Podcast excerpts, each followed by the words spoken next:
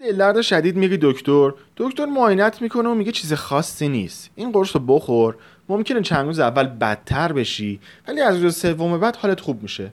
پنج روز میگذره و درد تو بدتر و بدتر میشه. میری پیش یه دکتر دیگه و میفهم که آپاندیس داشتی و باید سریع عمل بشی.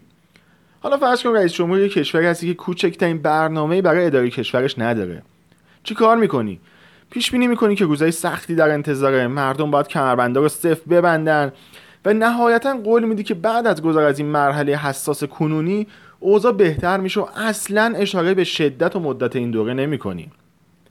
خطای قبل از اینکه اوضاع بهتر میشه بدتر میشه اینجوری ما رو گول می‌زنه که اگه یه مشکل وخیمتر شد خب پیش بینی تو درست از آب در اومده.